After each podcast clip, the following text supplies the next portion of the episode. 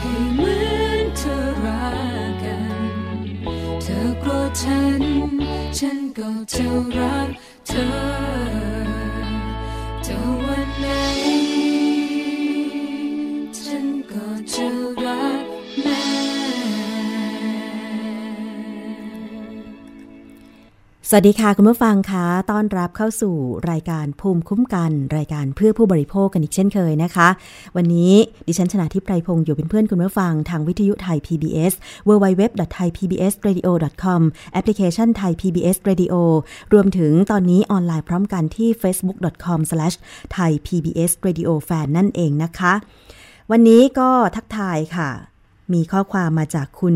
ยศ เผอิญโชคสีสาระบอกว่าชัดเจนดีที่พลพิสัยนะคะ แล้วอากาศเป็นยังไงบ้างบอกกันเข้ามาค่ะ เผื่อว่าคุณผู้ฟังที่ฟังอยู่ทั่วประเทศทั่วโลกเนี่ยจะได้ทราบด้วยว่าที่พลพิสัยเป็นอย่างไรนะคะ ดิฉันเคยไปเที่ยวจังหวัดน้องคายนะคะ แต่ว่ายังไม่ได้ไปเยือนอำเภอพลพิสัยเลย เดี๋ยวสักวันหนึ่งจะต้องไปนะคะ แล้วก็จังหวัดที่แยกตัวออกไปก็คือ จังหวัดบึงการใช่ไหมคะ เห็นบอกว่าตอนนี้ที่บึงการเนี่ยมีการค้นพบน้ำตกแห่งใหม่ ไม่แน่ใจว่าเพิ่งค้นพบหรือว่าจริง ๆ มันค้นพบนานแล้ว แต่ว่าเพิ่งเป็นข่าวนะคะ แล้วก็เพิ่งมีภาพออกมาว่ามีความสวยงามมากๆเลยนะคะ รู้สึกว่าจะเป็นที่จังหวัดบึงการนี่แหละนะคะแล้วก็เป็นน้ำตกที่แบบกว้างมากเลยนะคะ ใครเคยไปเที่ยวบอกดิฉันด้วยก็แล้วกัน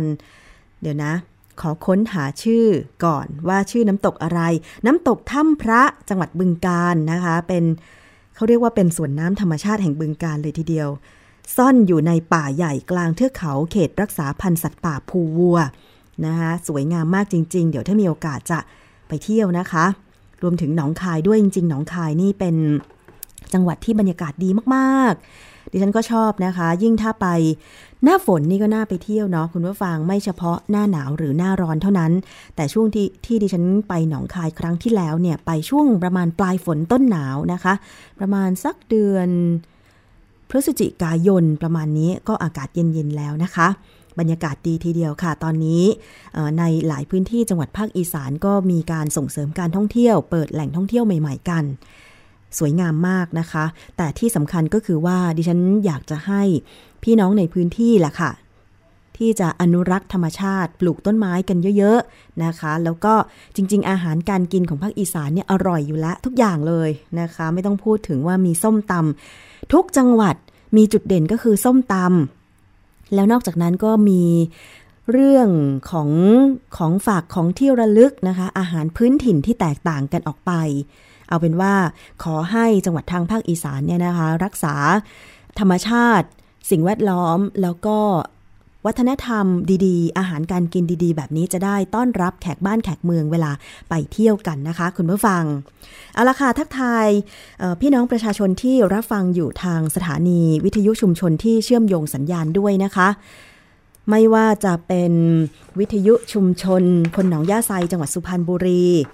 FM 107.5เมกะเฮิรตซ์นะคะ วิทยุชุมชนปฐมสาคร จังหวัดสมุทรสาคร FM 106.25เมกะเฮิรตซ์วิทยุชุมชนคนเมืองลี้จังหวัดลำพูน FM 103.75เมกะเฮิรตซ์วิทยุชุมชนเทศบาลทุ่งหัวช้าง จังหวัดลำพูน FM 106.25เมกะเฮิรตซ์วิทยุชุมชนเมืองนนสัมพันธ์ อันนี้ที่จังหวัดนนทบุรีค่ะ FM 99.25 และ 90 1.75เมกะเฮิรตซ์วิทยุชุมชนคลื่นเพื่อความมั่นคง เครือข่ายกระทรวงกลาโหม จังหวัดตราด FM 91.5เมกะเฮิรตซ์และวิทยุในเครือ R Radio วิทยาลัยอาชีวศึกษา 142 สถานีทั่วประเทศที่เชื่อมโยงสัญญาณกันนะคะ วันนี้ค่ะมีประเด็นเรื่องของการเลือกประกันชีวิตแบบไหนให้ผลประโยชน์มากกว่ากันคุณผู้ฟัง ตอนนี้ใครทำประกันชีวิตบ้าง แล้ว คุณจะต้องพ่วงด้วยการซื้อประกันสุขภาพหรือเปล่า คุณผู้ฟังนะคะ มีการเก็บข้อมูลในการเปรียบเทียบ ผลตอบแทนหรือผลประโยชน์ของบริษัทประกันชีวิตหลาย ๆ บริษัทในประเทศไทย ซึ่งเก็บข้อมูลและนำข้อมูลเปิดเผยนะคะ โดยนิตยสารฉลาดซื้อมูลนิธิเพื่อผู้บริโภคค่ะมาดูกันนะคะว่าบริษัทไหนให้ผลประโยชน์เป็นอย่างไร จะ มีความคุ้มค่า ต่อผู้บริโภคมากน้อยขนาดไหนนะคะ คุณผู้ฟัง วันนี้ข้อมูลที่ดิฉันจะนำมาเสนอไม่ได้เป็นการโฆษณาแต่อย่างใด แต่จะเป็นการชี้เปรียบเทียบกันให้เห็นจากข้อมูล จากการไปสัมภาษณ์ จากการเก็บสถิติของนิตยสารฉลาดซื้อ มูลนิธิเพื่อผู้บริโภคนะคะมีโครงการเฝ้าระวังสินค้าและบริการเพื่อการคุ้มครองผู้บริโภคด้านสุขภาพ ได้สำรวจเรื่องประกันชีวิตเจ้าไหนให้ผลประโยชน์มากกว่ากัน จากบริษัทประกันชีวิต 11 บริษัทนะคะ 22 แห่ง โดยพิจารณาจากบริษัทที่มีสัดส่วนทางการตลาดสูงสุด 11 รายแรก โดยได้คัดเลือกจากแบบประกันชีวิตที่หลากหลายผลิตภัณฑ์ในตลาด อย่างเช่น ประกันชีวิตเพื่อการออมทรัพย์ ประกันชีวิตเพื่อการศึกษาบุตร ประกันชีวิตเพื่อวัยเกษียณ อายุ ประกันชีวิตเพื่อการลงทุน และก็ยังมีประกันชีวิตแบบอื่น ๆ อีกหลายประเภทนะคะ แต่ว่าสำหรับการเปรียบเทียบในครั้งนี้ จะศึกษาเฉพาะประกันชีวิตแบบออมทรัพย์ หรือสะสมทรัพย์ และประกันสุขภาพเท่านั้น โดยทำการทดสอบเปรียบเทียบจากใบเสนอราคาตัวแทนประกันชีวิต ในช่วงเดือนมิถุนายน 61 นะคะ คุณผู้ฟัง อะ ทีนี้เรามาดูกันค่ะ จากการเปิดเผยของทางมูลนิธิเพื่อผู้บริโภคนำข้อมูลมาพูดกันเนี่ยนะคะ คือตอนนี้เนี่ย สมมุติก็แล้วกันว่า มีวิธีการสำรวจเปรียบเทียบ โดยตั้งโจทย์ยกตัวอย่างเช่น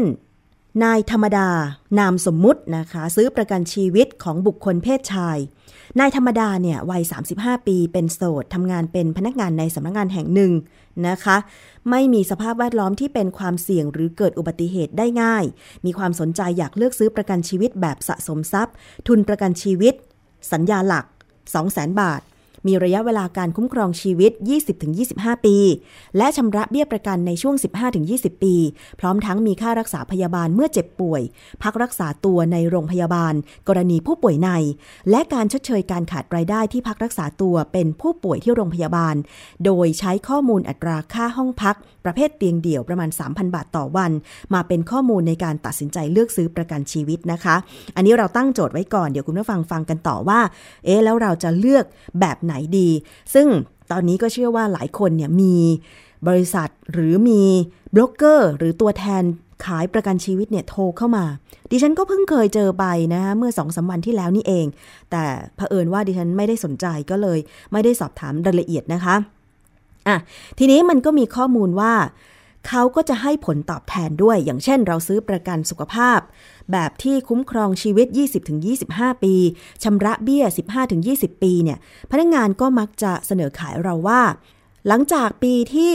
15 เป็นต้นไป คุณจะได้รับเงินคืน ปีละเท่านั้นเท่านี้บาทนะคะ แต่ทีนี้เรามาดูกันซิว่าผลตอบแทน หรือ IRR ที่เขาให้เนี่ย มันคืออะไร และจะมีหลักในการพิจารณาอย่างไรนะคะ ซึ่งตรงนี้มีเสียงของทางด้าน ผู้ช่วยศาสตราจารย์ ประสาทมีแต้มค่ะ กรรมการผู้เชี่ยวชาญด้านบริการสาธารณะ คณะกรรมการองค์การอิสระเพื่อการคุ้มครองผู้บริโภคภาคประชาชน หรือคออบชเนี่ยนะคะ ก็ได้พูดถึงผลตอบแทนหรือ IRR เป็นภาษาอังกฤษเนี่ยนะคะ คือมาดูซิว่าถ้าเกิด ตัวแทนประกันชีวิตอธิบายเรื่องของผลตอบแทนหรือ IRR ให้เราเนี่ยนะคะ เราจะมีข้อคิดในการที่จะเลือกประกันชีวิตอย่างไรไปฟังเสียงของผู้ช่วยศาสตราจารย์ประสาทมีแต้มค่ะ IRR เนี่ยมันก็คือ internal rate of return คือผลตอบแทนนั่นเอง ก็คล้ายๆ ดอกเบี้ยนะเราเอาเงินไปฝากไปแล้วเราได้คืนมาเท่าไหร่ แต่มันมีคำว่าภายในขึ้นมาหรือ internal ขึ้นมาเนี่ย เพราะว่ามันคิดภายใต้กรอบ ที่ไม่คิดปัจจัยภายนอก ปัจจัยภายนอกก็ที่ว่าก็คือเงินเฟ้อนั่นเองนะครับ คือตัดปัจจัยเงินเฟ้อออกไปนะครับ คิดเฉพาะภายในภายในก็คือระหว่างลูกค้ากับบริษัทนะว่าจะได้ผลตอบแทนเท่าไหร่ แล้วการคำนวณออกมาเนี่ยครับตรงไปตรงมานะครับก็สูตรดอกเบี้ยทบต้น แต่ว่าการคำนวณจริงมันยากนิดนึงแล้วจะมีโปรแกรมสำเร็จรูปนะครับ เพื่อนนักข่าวลงไปค้นใน Google ดูก็ได้เขาจะสอนเรียบร้อยเลย นะใช้ Excel นี่แหละใช้ Excel เข้าไปในช่องนั้นทำนั้นทำนั้นตามลำดับก็จะได้คำตอบมานะเพราะงั้นในเชิงวิชาการแล้วเนี่ยนะเราก็ควรจะถามว่าบริษัทนั้น บริษัทนี้มีค่า IRR เท่าไหร่ หรือว่ามีผลตอบแทนเท่าไหร่นะครับ ทีนี้เอาประสบการณ์ผมเองนะครับ ผมก็ทำประกันนะครับ ตอนเมื่ออายุใกล้ๆกับตามนั้นแหละนะครับ ก็บริษัทที่ผมทำก็ ก็ตามที่ว่าเนี่ยโดยบังเอิญ ซึ่งในวันนั้นผมก็ไม่ได้ไม่ได้คิดอะไรทั้งทั้งที่ผมเป็นอาจารย์คณิตศาสตร์นะก็ทำจากเพื่อนนะเพื่อนมาหาก็เอาช่วยเพื่อนหน่อยจะจะได้ตังค์นะแต่บังเอิญมันได้ผลตอบแทนสูงสุด แล้วที่สำคัญก็คือเราได้กู้ด้วยนะก็ผ่อนไปสักพักพอเรามีปัญหาเรื่องการเงินแล้วก็กู้กลับมา ทีนี้ปัญหาที่มันเกิดขึ้นนะครับ ในบ้านเราก็คือว่ามันเขาทำต้องบังคับทำว่าต้องเป็นสัญญาหลักก่อน คือทำประกันชีวิตก่อน ถึงจะทำประกันสุขภาพตามมาได้ ในขณะที่ต่างประเทศเท่าที่ผมทราบนะครับ มันสามารถแยกกันได้นี่ผมขอพูดเรื่องประกันสุขภาพนิดหนึ่งเอาประสบการณ์ตัวผมเองนะตอนนี้ผมอายุก็เกือบเจ็ดสิบแล้ว ทั้งชีวิตเนี่ยผมเข้าโรงพยาบาลครั้งเดียว คืนเดียวนะคืนเดียวด้วยผ่าหูเนี่ยนะเพราะฉะนั้นไอไอตัวข้อที่ทำให้เราถูกโน้มน้าวไปเนี่ย ก็คือเรื่องของประกันสุขภาพ เรารู้สึกกลัวมากแน่นอนค่ารักษาพยาบาลมันสูง ตามโรงพยาบาลเอกชน ผมเป็นข้าราชการ ผมก็ไม่ต้องกังวลนะแต่ประสบการณ์ผมเนี่ยนะแล้วก็เพื่อนๆพี่ๆญาติๆที่ผมรู้จักเป็นร้อยคนเนี่ยก็แทบจะไม่มีใครป่วยนะนะแทบจะไม่มีใครป่วยต้องเข้าโรงพยาบาลป่วยก็ไปแค่ OPD นะตามตามหลักของไอไอประชากรศาสตร์เนี่ยเขาบอกว่าคนเราจะป่วยหนักเนี่ยนะ มันอยู่ในช่วง 5 ปีแรกกับ 5 ปีสุดท้ายของชีวิต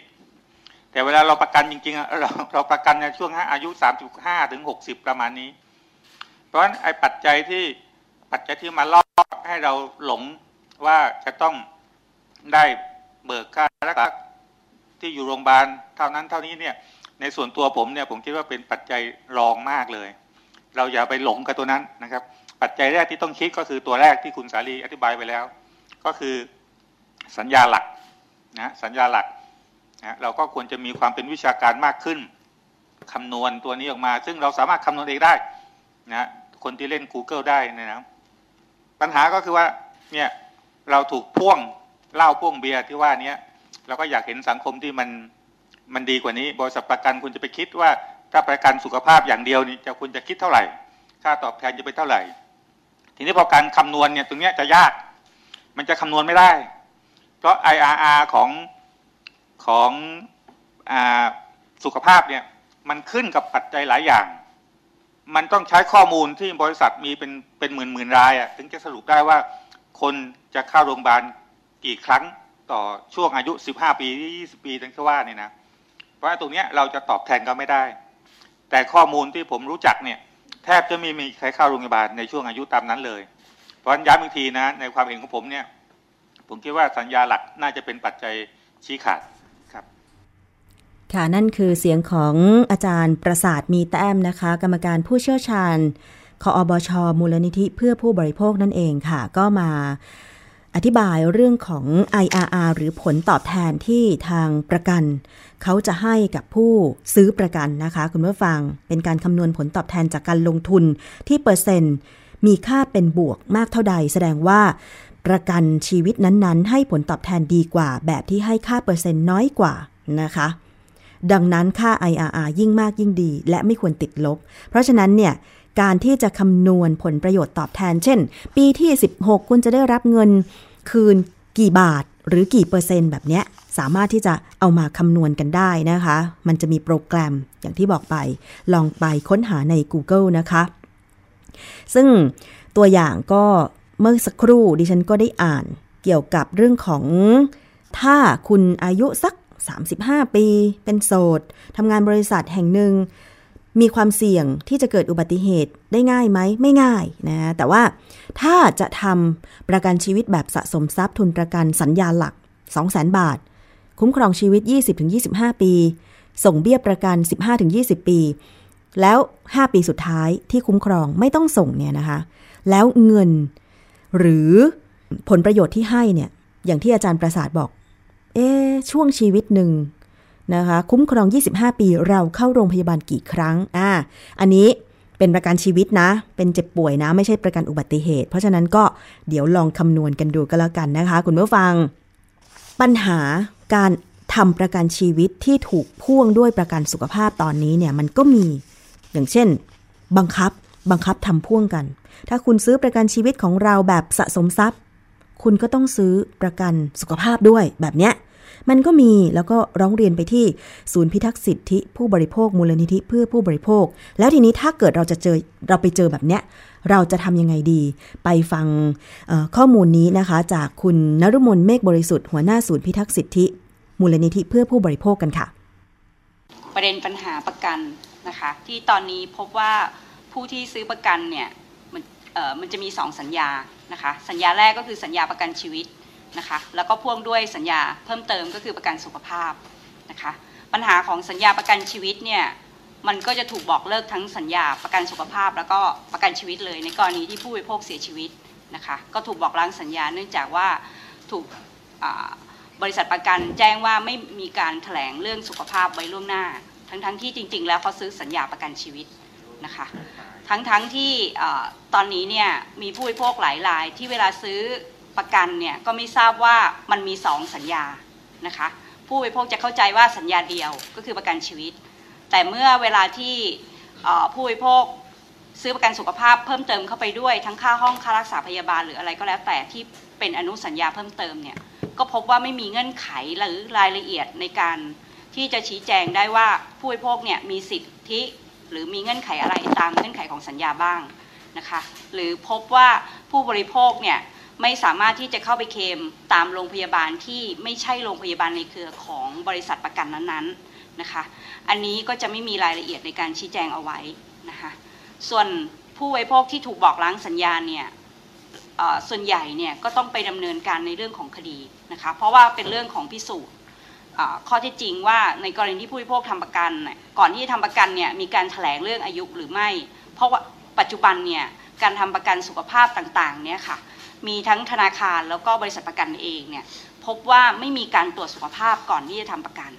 นะคะแล้วก็เมื่อไม่มีการตรวจสุขภาพอะแต่เวลาที่มีการทำประกันเนี่ยมันจะต้องมีการถแถลงเรื่องสุขภาพว่า เราไม่เคยเจ็บป่วยเรื่องอะไรโรคภัยร้ายแรงมาก่อน บางคนยังไม่เคย เป็นโรคเบาหวานมาก่อน หรือเป็นความดันมาก่อนนะคะอันนี้ต้องมีการถแถลง แต่ว่าบริษัทประกันหรือว่าตัวแทนประกันเนี่ยมักจะไม่ถาม เพราะเนื่องจากว่าถ้าถามแล้วอาจจะไม่ผ่านเรื่องสินเชื่อก็ได้ เพราะว่าปัจจุบันนะคะพบว่ามีการกำหนดเงื่อนไขเรื่องการอนุมัติการทำประกันเนี่ยเป็นส่วนหนึ่งของที่จะพิจารณาในเรื่องของสินเชื่อนะคะก็เลยคิดว่าตอนนี้มันก็จะเป็นปัญหากับผู้บริโภค ที่เข้าไปทำธุรกรรมต่างๆ กับธนาคารในเรื่องการกู้เงินนะคะไม่ว่าจะเป็นสินเชื่อซื้อบ้าน สินเชื่อสินเชื่อซื้อรถยนต์นะคะหรือรถจักรยานยนต์อะไรก็แล้วแต่ มักจะทำประกันเข้ามาพ่วงด้วยนะคะแต่ว่าบางท่านก็มองเรื่องประโยชน์ แต่ว่าสิทธิประโยชน์ต่างๆเนี่ยบางท่านไม่ทราบเลยนะคะหรือว่าบางท่านก็ไม่ทราบเลยว่าตัวเองมีสิทธิ์ที่จะรักษาพยาบาลอะไรบ้าง หรืออะไรที่ไม่คุ้มครองนะคะตอนนี้ผู้บริโภคจะประสบปัญหาเรื่องการถูกบอกล้างสัญญา ที่เป็นมาเป็นอันดับต้นๆนะคะ หรือว่าการเข้าไปเคลมประกันแล้วเนี่ยพบว่าบางเงื่อนไขไม่สามารถจะเคลมได้ ซึ่งยกตัวอย่างจากผู้บริโภครายหนึ่งที่ทำประกันที่มาจากบัตร ATM นะคะก็เข้าไปเคลมกรณีที่ตัวเองประสบอุบัติเหตุเพราะเป็นประกันอุบัติเหตุ ปรากฏว่าไม่ในเงื่อนไขประกันเนี่ยบอกว่าไม่คุ้มครองในเรื่องของการตรวจแบบวิเคราะห์แบบ MRI ซึ่งอันนี้มันก็จะเป็นประเด็นว่าผู้บริโภคไม่ทราบเงื่อนไขเลยว่า ในกรณีที่เขาทำประกันไปแล้วเนี่ยเขาได้รับสิทธิประโยชน์อะไรบ้าง หรืออะไรมีข้อยกเว้นบ้าง อันนี้ก็เป็นอีกประเด็นหนึ่งนะคะที่ตอนนี้เนี่ยมันกำลังเริ่มมีมากขึ้นนะคะแล้วก็ตลอด 2-3 ปีที่ผ่านมาปัญหาต่างๆ เหล่านี้เวลาที่ผู้บริโภคประสบปัญหาเนี่ยก็จะได้รับการดูแลที่ค่อนข้าง จะต้องร้องเรียนก่อน จะต้องไปดำเนินการแก้ไขปัญหาด้วยตัวเองนะคะแล้วก็ค่อนข้างจะได้รับการแก้ไขปัญหาได้น้อยนะคะ เพราะนั้นการระมัดระวังเรื่องนี้จึงเป็นเรื่องสำคัญนะคะ เราคิดว่าตอนนี้เนี่ยการโฆษณาต่างๆ ของบริษัทประกันเนี่ยควรจะเป็นส่วนหนึ่งของสัญญานะคะ ซึ่งกฎหมายก็กำหนดไว้ชัดเจนนะคะ โฆษณาคือส่วนหนึ่งของสัญญานะคะ เพราะฉะนั้นดังนั้นเนี่ยตอนนี้ผู้บริโภคที่ซื้อประกัน ก็อยากฝากถึงผู้บริโภคที่ซื้อประกันทุกกรณีไม่ว่าจะเป็นประกันคุ้มครองสินเชื่อ หรือประกันใด ๆ ก็แล้วแต่เนี่ยตรวจสอบรายละเอียดก่อนเซ็นสักนิดนึงว่าถ้าเรามีโรคภัยไข้เจ็บอะไร ก็ให้เขาระบุลงไปในสัญญาเลยนะคะว่าเราเป็นโรคเบาหวาน เราเป็นโรคความดันนะคะเพื่อประกอบการพิจารณาในการขออนุมัติสินเชื่อ หรืออะไรก็แล้วแต่ที่เราจะไปขอในการทำธุรกรรมนะคะ แล้วก็หรือว่าร้องขอให้บริษัทเนี่ยไปดำเนินการตรวจสอบสุขภาพเพื่อแนบเข้าไปในรายละเอียดนะคะเพราะอย่างน้อยมันก็เป็นประเด็นหนึ่งที่เวลาที่มันถูกบอกล้างสัญญาหรือบอกเลิกสัญญาเนี่ยมันก็จะได้มีข้อมูลหรือมีหลักฐานในการเข้าไปต่อสู้คดีนะคะหรือว่าเรื่องของสุขภาพต่างๆเนี่ยเนื่องจากว่าเวลาที่ทำประกันเนี่ยมันเป็นรายละเอียดเฉพาะบุคคลนะคะซึ่งบริษัทจะเสนอเป็นรายบุคคล อันนี้เราคิดว่ามันเป็นส่วนหนึ่งของสัญญาที่ควรจะระบุหรือแนบเอามาพร้อมกับกรมธรรม์ที่เราได้รับนะคะ เพราะนั้นสิ่งที่ผู้บริโภคต้องตระหนักในเรื่องของการซื้อกรมธรรม์ซื้อประกันทั้งหลาย ไม่ว่าจะเป็นประกันสุขภาพหรือประกันชีวิตก็คือการตรวจสอบรายละเอียดในกรมธรรม์ของตัวเองว่าตรงหรือไม่ ถ้าไม่ตรงเนี่ยก็กลับไป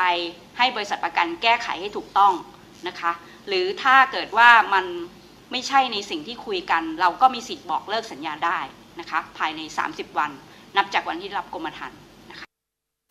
นั่นก็คือเสียงของคุณนรมนเมฆบริสุทธิ์หัวหน้าศูนย์พิทักษ์สิทธิผู้บริโภคมูลนิธิเพื่อผู้บริโภคนั่นเองนะคะ ก็ตรวจสอบกันสักนิดหนึ่งไม่ว่าจะทำประกันแบบไหน โดยเฉพาะการถูกบังคับให้ทำประกันสินเชื่อ คือเวลาไปกู้เงินเนี่ยตอนนี้ธนาคารเขาก็สามารถขายประกันได้แล้ว ประกันชีวิตประกันสุขภาพใช่ไหมคะ ทีนี้ถ้าเกิดว่าคุณมีความจำเป็นจะต้องไปกู้เงิน แล้วถูกบังคับขายประกันพ่วงแบบเนี้ย คุณจะมีวิธีการจัดการอย่างไร อย่างที่บอกไปเมื่อสักครู่นี้จากคุณนฤมลบอกว่า ถ้าคุณมีโรคอะไรขอให้ใส่ไปใน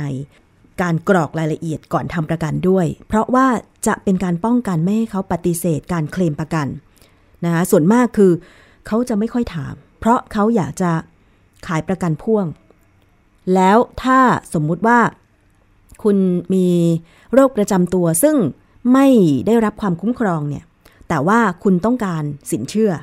และทางพนักงงานของธนาคารนั้นอยากจะขายประกัน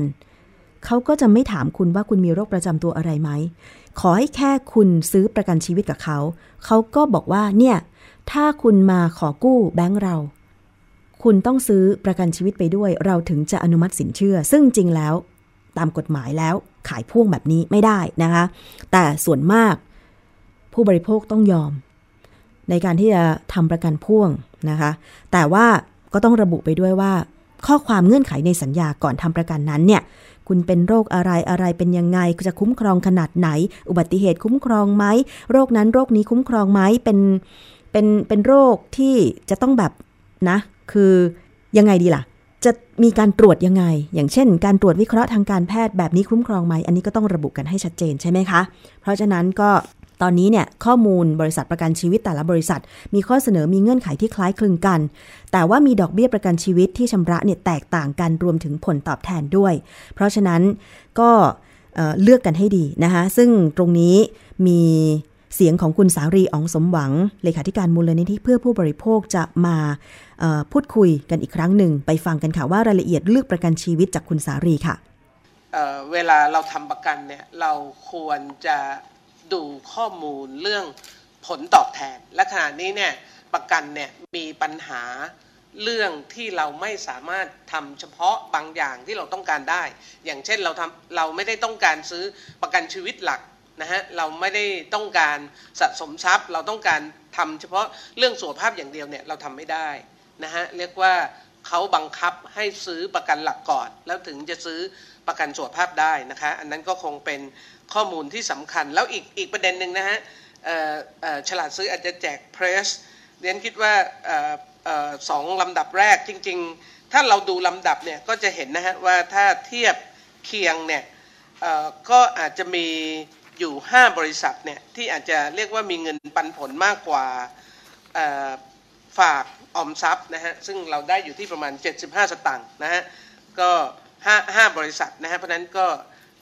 ผู้สื่อข่าวอาจจะปรับนิดนึงก็ได้นะฮะว่าบริษัทแรกที่ได้ผลประโยชน์มากสุดเนี่ยก็คือบริษัทอาคเนประกันชีวิตนะฮะบริษัทที่ 2 ก็คือเมืองไทยประกันชีวิต บริษัทที่ 3 บริษัทไทยพาณิชย์ประกันชีวิตจำกัดนะฮะ แล้วก็บริษัท AIA แล้วก็บริษัทไทยประกันชีวิตจำกัดมหาชน ชื่อจะคล้ายๆกันนะฮะมีเมืองไทยประกันชีวิตเบอร์ 2 แล้วก็บริษัทไทยประกันชีวิตจำกัดเบอร์ 5 นะคะ เพราะฉะนั้นอันนี้ก็คงเป็นข้อมูลที่เน้นคิดว่าสำคัญนะคะประเด็นใหญ่เนี่ยบ้านเราเนี่ยก็คือว่าตอนทำประกันเนี่ยมันง่าย แต่ว่าพอบอกว่าเราจะยกเลิกไม่ทำประกันอย่างเช่น ทางโทรศัพท์เนี่ยมูลที่พูดบอกว่าง่าย เพราะว่าเราแนะนำและเขาทำสำเร็จ แต่ว่าจริง ๆ คนทั่วไปเนี่ยไม่ง่ายนะ คือเรียกว่าก็ต้องใช้ความพยายามไม่น้อย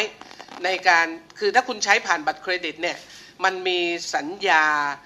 ที่บัตรเครดิตจะต้องถูกควบคุมตามสัญญา ซึ่งอันนั้นเนี่ยจะง่ายนะคะ แล้วโดยหลักเนี่ยบริษัทบัตรเครดิตไม่ควรจะบิดพริ้ว ถ้าเราจะบอกเลิกสัญญานะคะแต่ว่าสิ่งที่นอกเหนือจากอย่างเรียกว่าคุณคุณทำง่าย สิ่งที่เป็นปัญหาอีกตามมาไม่น้อยก็คือนอกเหนือจากว่าเราไม่เต็มใจทำแล้วเราอยากจะเลิกถูกไหมฮะแต่ว่าเมื่อเราทำไปแล้วเนี่ยก็คืออสิ่งที่เป็นปัญหาสำหรับผู้บริโภคก็คือว่าเวลาเราจะเคลมประกันเนี่ยมันเคลมยาก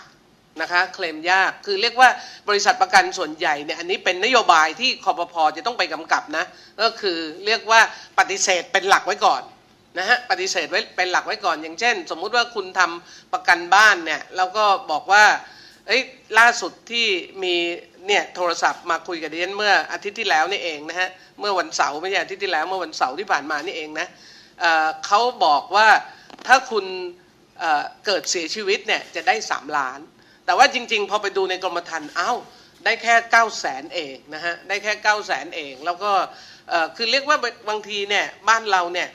ความเป็นวิชาชีพในการขายค่ะประกันอันนั้นก็คือเสียงของคุณสารีอองสมหวังเลขาธิการมูลนิธิเพื่อผู้บริโภคนะคะได้กล่าวถึงปัญหาที่มีการร้องเรียนไปเกี่ยวกับเรื่องของการทำประกันชีวิต ถ้าเป็นแบบนี้เนี่ยอย่านิ่งนอนใจนะ คือ ถ้าสัญญาบอกว่าโอ้โหได้เป็นล้าน แต่ว่าได้จริง ๆ เคลมจริง ๆ ได้9 0 0 0 0 0กว่า เพราะฉะนั้นเนี่ยมันไม่มีความชัดเจนตรงไหน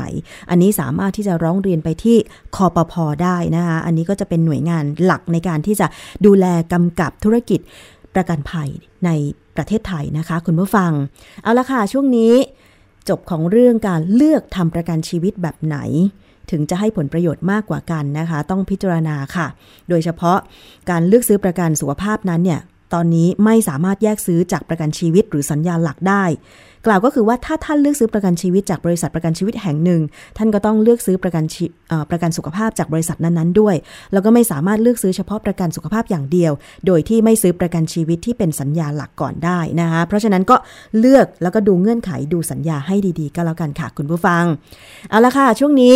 เข้าสู่ช่วง คิดก่อนเชื่อกับดรแก้วกังสดานอัมภัย นักพิษวิทยากันเลยดีกว่านะคะ วันนี้เรื่องของกีฬาค่ะ กีฬากีฬาเป็นยาวิเศษไปฟังกันค่ะ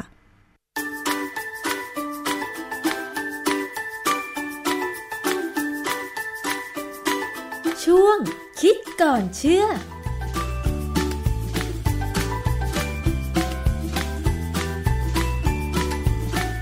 เราได้ยินมาตลอดนะคะ คุณผู้ฟังคุณผู้ชมว่ากีฬากีฬาเป็นยาวิเศษ แต่ว่ามันเป็นของวิเศษจริงหรือเปล่า วันนี้ช่วงคิดก่อนเชื่อเราจะมาคุยกันเรื่องนี้นะคะ จริงไหมคะอาจารย์แก้ว จริงสิครับ ไม่จริงจะพูดเหรอเกิดอะไรขึ้นบ้างกับร่างกายคุณ เวลาคุณออกกำลังกายครั้นี้ มันมีข้อจำกัดอยู่นิดนึงว่า การออกกำลังกายเนี่ยควรจะต้องเป็นสิ่งที่คุณชอบ ไม่ใช่ถูกบังคับให้ออกกำลังกาย ไม่ใช่ถูกบังคับให้กระโดดโดดค่ะไปโดดมาตบมือตบไม้และแบบชนิดที่ว่าถูกบังคับให้ทำค่ะคือคือคุณออกกำลังกายแล้วคุณต้องสนุกให้ได้อืมถ้าไม่สนุกไม่ใช่การออกกำลังกาย เป็นการถูกบังคับทำโทษค่ะใช่ไหมอย่างเวลาทหารเนี่ยเขาทำโทษลูกน้องเนี่ยค่ะให้วิ่งรอบเด็กเอ้ยคนที่ถูกวิ่งไมีสนุกหรอกเหมือนนักเรียนกับครูเหมือนกันค่ะครูเนี่ยชอบสั่งให้เด็กวิ่งรอบเสาธงเมื่อก่อนสมัยเด็ก ๆ เวลา โดนทำโทษ ครูจะบอกว่าให้สกอตจัมป์ก็คือกระโดด เออนั่นเป็นการทำโทษอ่าไม่ใช่ออกกำลังกายค่ะแต่ถ้าถ้าสกอตจัมป์เพื่อออกกำลังกาย เราต้องมีความสุขอืมต้องสนุกค่ะนะเพราะงั้นเวลาบอกว่ากีฬากีฬาเป็นยาวิเศษเนี่ย จะต้องบวกไปกับความสนุกอืไม่ใช่ว่าไม่สนุกนะคราวนี้การออกกำลังกายเนี่ย มันจะกระตุ้นการสร้างเส้นเลือดในสมอง และกระตุ้นการหลั่งสารเคมีที่ลดความเจ็บปวด และเพิ่มความสบายตัว คือถ้าออกกำลังกายแบบที่เราชอบอยากอยากอยากเล่นเนี่ยถ้าเราอยากเล่นเนี่ยเราจะรู้สึกสนุกแล้วรู้สึกว่าถึงเหนื่อยแต่มันสนุกอืไม่ใช่เหนื่อยไม่สนุกเลยค่ะเขาเขาเขาทางวิทยาศาสตร์เขาบอกว่ามันมีสารเคมีอย่างน้อย 5 อย่างออกมา คือนอร์อิพิเนฟรินเซโรโทนิน โดปามีน ออกซิโตซิน แล้วก็เอนดอร์ฟิน หลายๆ คนอาจจะรู้จักเอนดอร์ฟินค่ะนะเพราะว่าคนที่ออกกำลังกายจะรู้จักตัวนี้ดี เพราะตัวนี้เป็นตัวทำให้ เหมือนกับมันเป็นเหมือนกับยาเสพติดอืมเพราะมันมีโครงสร้างคล้ายมอร์ฟีนอ๋อเพราะฉะนั้นมันมันทำให้เราติดอยากจะออกซ้ำออกใช่ซ้ำมีอยู่ช่วงหนึ่งที่ดิฉันเล่นโยคะบ่อยๆ สัปดาห์ละประมาณ 3 วัน 4 วัน แล้ววันไหนที่ไม่มีเล่นโยคะเนี่ยจะคิดถึงจะอยากเล่นโยคะในคลาสที่เราไปเรียนนะแบบนี้คือเอนโดฟินมันหลั่งใช่ไหมคะอาจารเอ่อย์มันมีหลายอย่างเอนโดรฟินหลั่งแล้วมีความสุขค่ะแล้วก็ติดไปค่ะหรือเวลาไม่ได้ออกบางทีอาจจะรู้สึก กิวตี้อะรู้สึกขึ้นมีความรู้สึกผิดอะอือฮึว่าเอ้ยเรารู้อยู่แล้วว่าออกกำลังกายแล้วสุขภาพดี แล้วทำไมค่ะเราถึงไม่ไปออกอืมทำไมเราถึงเลี่ยง อย่างเงี้ยอ๋อบางทีฝนตกเนี่ยขี่จักรยานยากมากเลย เพราะว่าอือฮึมันจะสกปรกแล้วก็อาจจะหกล้ม ใช่ บางคนบอกว่าชอบเตะฟุตบอล แต่ช่วงหน้าฝนเตะฟุตบอลไม่ได้เพราะว่าฝนตกอย่างเงี้ยความจริงต้องหาทางเลี่ยงคืออย่างเตะฟุตบอลเนี่ยก็ต้องไปเล่นฟุตอยู่ซในอลโดแทนมอ๋อไปเล่นฟุตซอลในที่ร่มค่ะนะขี่จักรยานเนี่ยบางที ผมก็ต้องรอจนบ่ายสองโมง ที่มันเกือบจะใกล้ฝนตกค่ะแต่ฝนยังไม่ตกค่ะแต่มันจะแห้งแล้วเพราะว่า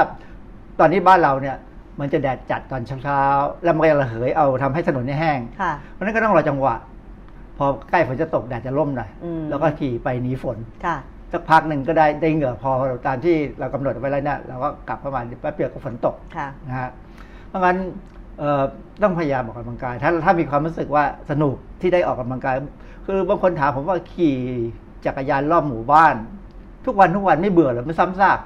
ไม่เบื่อหรอกเพราะมันมีอะไรแปลกอืมๆมันมีอะไรแปลกๆเช่นมีรถบางคันวิ่งเข้ามาจะมาชนเราเนี่ยเราก็ค่ะรู้สึกแปลกแล้วมันทำไมจะมาชนเรา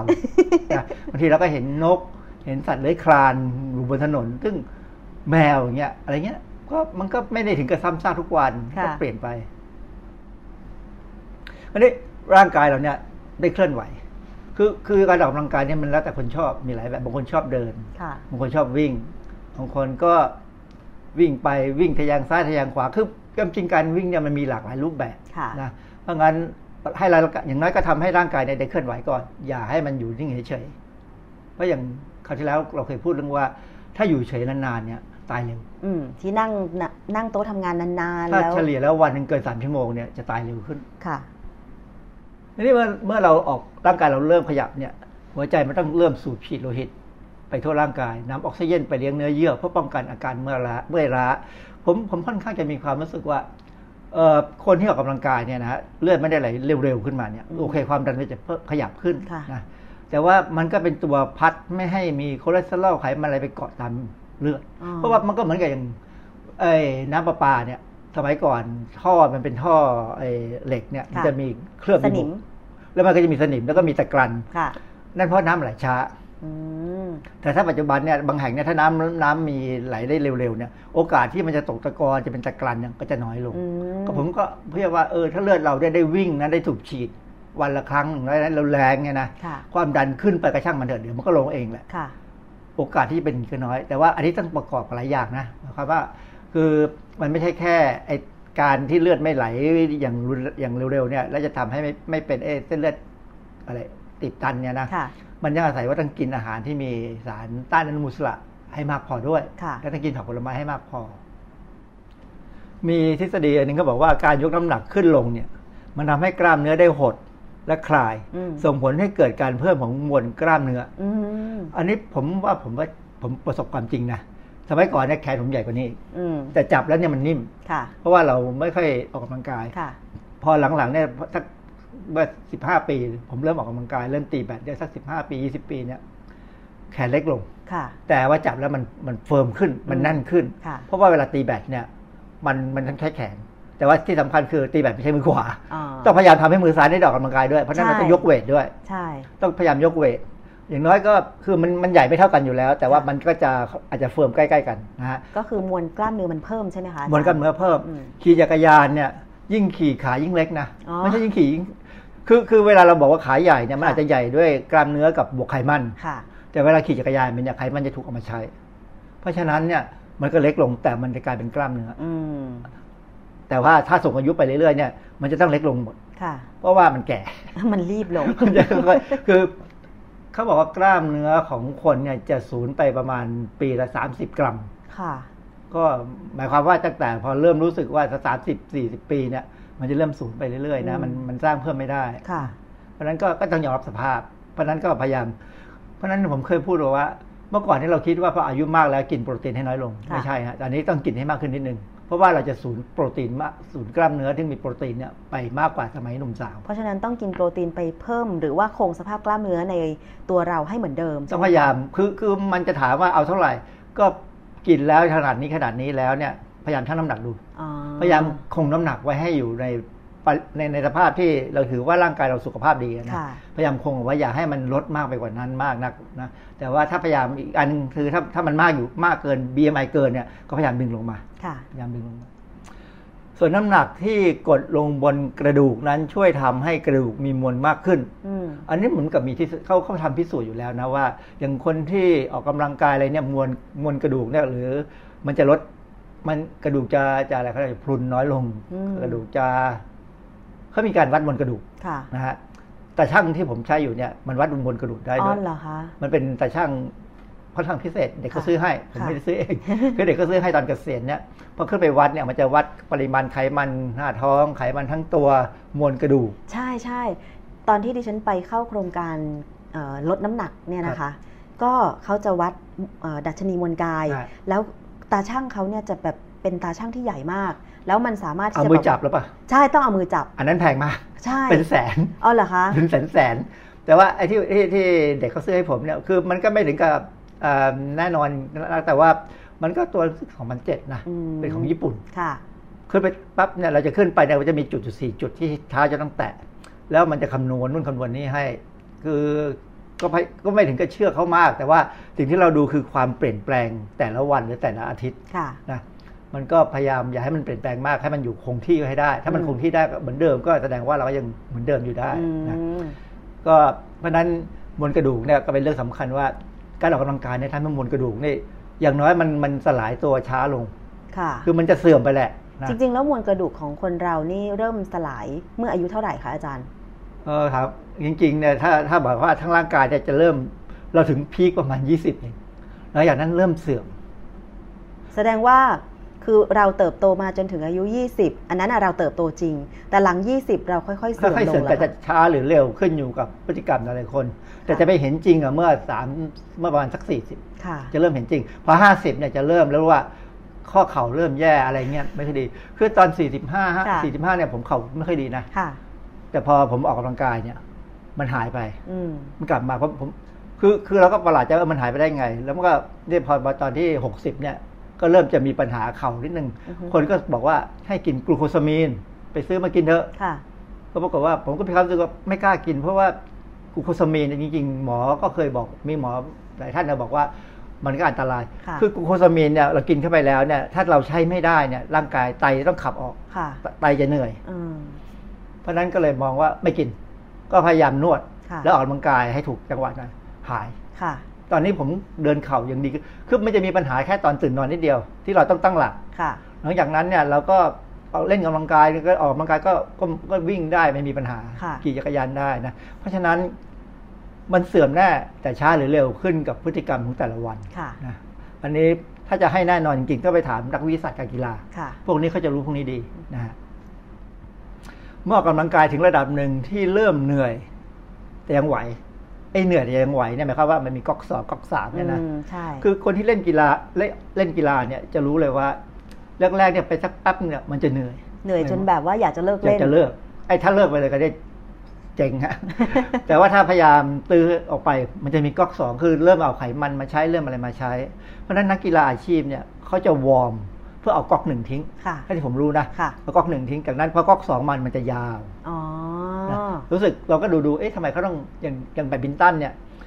เราเห็นเขา warm อยู่แป๊บเดียวไม่ใช่นะฮะเขา warm ข้างนอกเป็นชั่วโมงมาก่อนหรือครึ่งชั่วโมงอย่างน้อยเนี่ยค่ะเขาจะตีในสนามสำรองก่อนค่ะแล้วพอเข้ามาถึงสนามแข่งจริงเนี่ยเขา warm นิดๆหน่อยอืมๆเยอะแยะเยอะแยะแต่จริงกันนั้นเขา warm เหงื่อเขาซึมแล้วค่ะนะ แล้วเขาจะเล่นได้ยาว อันนี้ก็อยู่ที่ฝีมือแล้วว่าใครอึดกว่ากัน เพราะฉะนั้นเวลาคุณผู้ฟังคุณผู้ชมไปออกกำลังกายเนี่ยต้อง warm ก่อน คืออย่าเพิ่งหมดใจว่าเหนื่อยแล้วฉันไม่เอาฉันท้อแล้ว คือถ้ายังออกต่อไปอีกนิดนึงเนี่ยมันจะมีก๊อกสองก็คือมันมันมาจะมีพลังงานมากขึ้น คือคือเราสามารถออกต่อได้การนะการฝึกการฝึกเท่านั้นเนี่ยที่จะทำให้เราคือบางทีเนี่ยเราจะเห็นว่าการเล่นกีฬาเนี่ยต้องมีครูฝึก ใช่ แต่ถ้าเราไม่มีครูฝึก เราก็ต้องไปหาดูใน YouTube ค่ะว่าเขาทำยังไงบ้างแล้วเออก็พยายามเล่นทำคือการเล่นกีฬาดีไม่ดีเนี่ยมันอยู่ที่เรียนแบบค่ะ คือพรสวรรค์มีบ้าง หรือไม่มีพรสวรรค์ผมเป็นคนไม่มีพรสวรรค์นะผมเรียนแบบทุกอย่างค่ะได้แค่ไหนแค่นั้น หรือว่าอาจจะต้องอาจอาจจะต้องมีการสร้างเทคนิคอะไรใหม่ๆกับตัวเราเองขึ้นมาค่ะเวลาตีแบดเนี่ยมันจะมีเทคนิคของมันแปลกอืมๆเพราะฉะนั้นก็พยายามและสนุก ค่ะคือทำได้ก็สนุกทำไม่ได้ก็หัวเราะค่ะนั่นเอง มีคลิปอยู่คลิปหนึ่งที่เป็นคุณยายน่าจะเป็นชาวจีนอาจารย์วัยก็น่าจะเกิน 70 ปีแล้วล่ะ แต่ว่าไปออกกำลังกายที่เครื่องเล่นที่สวนสาธารณะครับแล้วก็แข็งแรงมากอย่างเช่นท่าซิทอัพ หรือว่าท่าที่เป็นโหนบาร์ไต่ไปเรื่อย ๆ แล้วก็มีอีกหลายท่าเลยที่คุณยายทำได้ แต่ซิทอัพนี่ไม่แนะนำให้คุณยายทำเลย เพราะว่ากระดูกมันไม่มันมันอันตรายมากแล้วถ้าเกิดปัญหากระดูกหลังเนี่ยนะค่ะมันมีระบบประสาทเยอะมาก อาจจะเป็นอัมพาตได้เหรอคะเพราะฉะนั้นพออายุเกินห้าสิบหกสิบไปแล้วเนี่ยไม่ควรจะซิทอัพถ้าไม่จำเป็นถ้าถ้านั่งเก้าอี้แล้วยกขาง่ายกว่าอืมคือมันจะได้ไม่ต้องใช้กระดูกหลัง แต่ว่าในคลิปเนี่ยดูเหมือนว่า คุณยายคล่องมากๆ แล้วก็แข็งแรงมากๆ น่าจะทำมาอย่างต่อเนื่องมั้งคะอาจารย์ ก็ถ้าเขาไม่รู้สึกอะไรผิดปกติก็คงทำไปได้นะอืมแต่ถ้าผิดปกติเริ่มรู้สึกไม่ค่อยดีเมื่อไหร่ต้องหยุดคือถ้าสมมติว่าผู้สูงอายุเห็นคลิปคุณยายท่านนั้น แล้วอยากทำตาม อย่าเพิ่งทำนะคะ โดยเฉพาะท่า sit-up เพราะว่าเราอาจจะทำไม่ไหวเราอาจจะบาดเจ็บ คงต้องคุยกับแพทย์หรือค่ะนักวิทยาศาสตร์การกีฬาก่อนแล้วเขาจะเป็นคนประเมินให้ค่ะว่าทำได้ขนาดไหนค่ะอันนี้พอเราเริ่มรู้สึกว่าเราเหนื่อย ตอนเนี้ยไขมันจะเริ่มถูกเอามาใช้นะฮะ วันนั้นถ้านั้นถ้าถ้าเราเอาไขมันมาใช้เป็นพลังงานมากกว่าการใช้คาร์โบไฮเดรตก็มีคาร์โบไฮเดรตในร่างกายเราก็พอมีบ้างอะนะ มันจะทำให้เซลล์ไขมันเนี่ยหดตัว คือถ้าจะลดหน้าท้องเนี่ยต้องทำให้ได้อย่างนี้ค่ะคือต้องก๊อกสองออกมา ที่ผมว่าก๊อกสองออกมาเนี่ยบางทีมันหลายคนอาจจะเอ๊ะเราจะรู้ได้ไงมันมีก๊อกสองไหมค่ะถ้าวันไหนผมตีแบตหนักเนี่ยนะผมจะได้กลิ่นตัวเองว่ามันมันมันเป็นกลิ่นคล้ายๆกับเอ่อ จะว่าแอมโมเนียก็ไม่เชิงอะซิโตนก็ไม่ใช่ค่ะก็ปรากฏว่าจริง ๆ แล้วพอมานั่งคิด อ๋อ ถ้าเราเอาไขมันมาใช้เนี่ย มันจะมีช่วงหนึ่งที่ร่างกายจะมีลักษณะที่เราเรียกว่า ketosis คือมี ketone body เกิดจากการใช้ไขมันค่ะไอ้พวกนี้จะออกมาที่เหงื่อเนี่ยจะมีกลิ่น กลิ่นยังไงคะอาจารย์เอิ่มเหม็นเปรี้ยวป่ะคะมันไม่ใช่กลิ่นแบบเหม็นสาบตัวเองนะค่ะแต่มันเป็นกลิ่นของคล้ายๆกับสารเคมีของผมมีความตอนแรกผมมีความรู้สึกว่าเป็นแอมโมเนียค่ะ แต่ว่าไอ้ถ้าแอมโมเนียนี่ก็หมายความว่าโปรตีนเสียสภาพ ซึ่งไม่น่าจะใช่ค่ะ มันมันก็เลยคือถ้าโปรตีนเนี่ยถ้าถูกสลายจริงๆเนี่ยมันต้องได้แอมโมเนียมาเป็นเป็นเป็นเป็นผลิตภัณฑ์สุดท้ายค่ะ ก็เลยไปดูในในในในในหนังสือว่าตกลงมันจะเป็นอะไรอ๋อมันน่าจะเป็นการเอาไขมันมาใช้แล้วอืมการใช้ไขมันมากๆเนี่ยจะเกิดอาการที่เรียกว่า ketosis ค่ะเหมือนกับคนที่ไปกินอาหารบางอย่าง ซึ่งผมเคยพูดใช่ไหมที่มันมันเรื่องมันมันมีอาหารที่ไขมัน สูงค่ะโปรตีนต่ำหรือพวกคาร์โบไฮเดรตต่ำอะไรเนี่ยนะพวกที่เขาจะลดน้ำหนักเขาเรียกเขาเรียกว่าอาหารพวก Atkins diet อะไรพวกเนี้ยนะค่ะหรืออาหาร ketogenic พวกเนี้ยพวกนี้จะทำให้เกิด ketosis ในร่างกายอืมคือเอาไขมันมาใช้ค่ะพอไขไขมันไขมันมาใช้เนี่ยมันก็จะทำให้เราลดไขมันได้อืมแต่ว่ามันจะมันจะมี ketone body ในร่างกายค่ะก็อาจจะทำให้มีกลิ่น แต่มันไม่ได้เป็นทุกครั้ง คือมันขึ้นอยู่กับว่าความหนักที่เราเล่นกีฬาค่ะนะฮะ อันนี้ก็เป็นการสังเกตของผมเอ่อการออกกำลังกายเนี่ย มันจะเป็นการดึงเลือดไปสู่ผิวหนัง เราจะรู้สึกอุ่นใช่เวลาเล่นกีฬาเยจะดิฉันร้อนเลยะมันจะร้อนอุ่นเอ่อนำสารอาหารไปเลี้ยงที่เซลล์ผิวหนังเนี่ยช่วยในการสมานแผลเล็กๆแผลคือพอมีนิวเทรียนไปที่ผิวหนังได้เนี่ยคือธรรมดาเนี่ยผิวหนังเราจะมีแผลเล็กๆน้อยๆบางทีเรามองไม่เห็นใช่มันเกิดขึ้นตามธรรมชาติค่ะนะมันก็จะสมานแผลเพราะฉะนั้นแผลเราก็จะหายง่ายขึ้น เขาบอกว่าเขาเข้าใจกันว่าการออกกำลังกายเนี่ย มีส่วนทำให้เขาเรียกว่า telomere telomere เนี่ยมันเป็นส่วนปลายของ DNA ของทุกคนทุกทุกเซลล์จะมี telomere และ telomere เนี่ยมันจะสั้นไปเรื่อยๆตามอายุที่เปลี่ยนไปอืมทุกครั้งที่มีการแบ่งเซลล์เนี่ยค่ะ telomere จะสั้นลงสั้นลงสั้นลง แต่ถ้ามีการออกกำลังกายเนี่ยเขาตามทฤษฎีที่เขาทดลองในสัตว์ทดลองเนี่ย telomere มันจะสั้นช้าลงค่ะ แต่ถ้า telomere ไม่สั้นเลยนะนั่นน่ากลัวนะทำไมคะเพราะว่าเซลล์มะเร็ง telomere จะไม่สั้นอ๋อ เพราะฉะนั้นเซลล์มะเร็งมันถึงแบ่งได้ตลอดเวลาเนื่องจากค่ะ telomere มันไม่สั้นเลยค่ะนะเอ่อเซลล์มะเร็งเนี่ยจะมีเอนไซม์ telomerase สูงกว่า ในขณะที่ของคนเนี่ยมันจะค่อยๆลดลงไปตามอายุค่ะนะเพราะฉะนั้นคือเอาแค่แก่ช้าลง คือเซลล์มันแก่ช้าลงค่ะดีกว่าเซลล์ไม่แก่เลยอืมเพราะถ้าเซลล์ไม่แก่เลยเนี่ยน่ากลัวเพราะมันคือเซลล์มะเร็ง เพราะว่ามันงอก เป็นเนื้อร้ายมาเรื่อยๆอย่างนี้ใช่ไหมคะคือเซลล์มะเร็งเนี่ยมันความที่มันมีเอนไซม์ telomerase เนี่ยมันทำให้ telomere telomere เนี่ยไม่สั้นค่ะพอไม่สั้นก็แบ่งอยู่ตลอดเวลาอืมทีนี้การโฆษณาบางแบบมีเครื่องสำอางบางอย่างบอกใส่ใช้ลงไปแล้วใน telomere ไม่ไม่หดสั้น หรือว่าใช้พวกไอเอ่อเขาเรียกสารกระตุ้นที่มาจากเซลล์ของรกพวกนี้มันจะมีเอนไซม์มีตัวกระตุ้นในการแบ่งเซลล์ตลอดเวลาเนี่ยค่ะ เออมันมันถ้าถ้ามันกระตุ้นให้เซลล์ธรรมดาแบ่งเซลล์มันก็ก็ไม่ว่ากันค่ะ แต่ถ้ามันไปกระตุ้นให้เซลล์ที่ไม่ธรรมดาไม่ปกติเนี่ยซึ่งมีมีในร่างกายเราประจำเนี่ยนะค่ะ มันเกิดขึ้นมาเป็นธรรมชาติเนี่ยมันแบ่งมากขึ้นกว่าปกติไอ้นั่นจะเรื่องเป็นเรื่องของมะเร็งได้ อืมเพราะฉะนั้นเอาแค่ทีโลเมียร์สั้นช้าลง อือฮึเราก็จะแก่ช้าลง อืมเดี๋ยวเราจะมีบางตอนจะจะพูดถึงเรื่องความแก่นะ จะอธิบายให้ฟังอีกทีว่า มีสังเกตได้ไงว่าเอาอย่าว่าเราตรงไหนที่มันแก่ ค่ะ อันนี้ ไอ้วิสัยการกีฬาเนี่ยมันมีการศึกษาอยู่ตลอดเวลาอันนี้ผมเอา อันนี้เป็นคลิปจาก YouTube เขาพูดเรื่องวิสัยการกีฬาแต่เป็นการ์ตูนที่สนุกดิน่ารักดิผมก็เลยไอ้ก็เลยเก็บภาพมาให้ดูว่าถ้าเรามีไปศึกษาปรึกษากับโค้ชหรือนักวิสัยการกีฬาเนี่ยเขาจะสอนเลยว่าควรอย่างเช่นซิทอัพเนี่ยควรจะต้องซิทอัพยังไงเพอเอิญการ์ตูนนี่เขาไม่ทำให้เป็นคนก็ทำให้เป็นกระทุงกระดูกดูโครงดูภาพที่บันทึกเอาไว้ว่าจะว่าจะ กดตัวลงไปยังไงถึงจะถูกต้องนะ อันนี้มันก็สำหรับหนุ่มสาวค่ะเอ่อสูงอายุแล้วก็เอาแค่เท่าที่จะทำได้ก็แล้วกัน ไม่คงไม่ต้องไม่ถึงไปมีโค้ชแล้วเพราะว่ามันคงเปล่าประโยชน์แล้วอย่างไรก็ตามเนี่ยปัจจุบันเราพอประเมินได้แล้วว่าการออกกำลังกายเป็นยาหรืออาหารเพื่อสุขภาพ อันนี้ของฟรีค่ะออกกำลังกายแล้วได้ยาได้อาหารฟรีมาที่ทำให้ร่างกายแข็งแรงนะเพราะฉะนั้น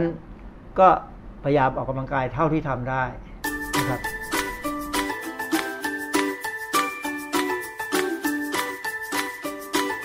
ช่วง คิดก่อนเชื่อค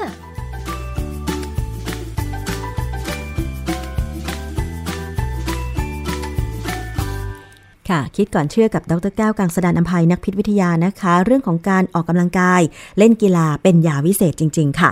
ก็หลังจากเลิกงานวันนี้ก็ชวนกันไปออกกำลังกายได้นะคะ ออกกำลังกายแบบที่คุณชอบค่ะ คุณผู้ฟังนะคะเอาละวันนี้ขอบคุณมากเลยสำหรับการติดตามรับฟังรายการภูมิคุ้มกันรายการเพื่อผู้บริโภค หมดเวลาแล้วนะคะ ดิฉันชนะทิพไพรพงศ์ต้องลาไปก่อน สวัสดีค่ะ ติดตามรับฟังรายการย้อนหลังได้ที่เว็บไซต์และแอปพลิเคชันไทย PBS Radio ไทย PBS Radio วิทยุข่าวสารสาระ เพื่อสาธารณะและสังคม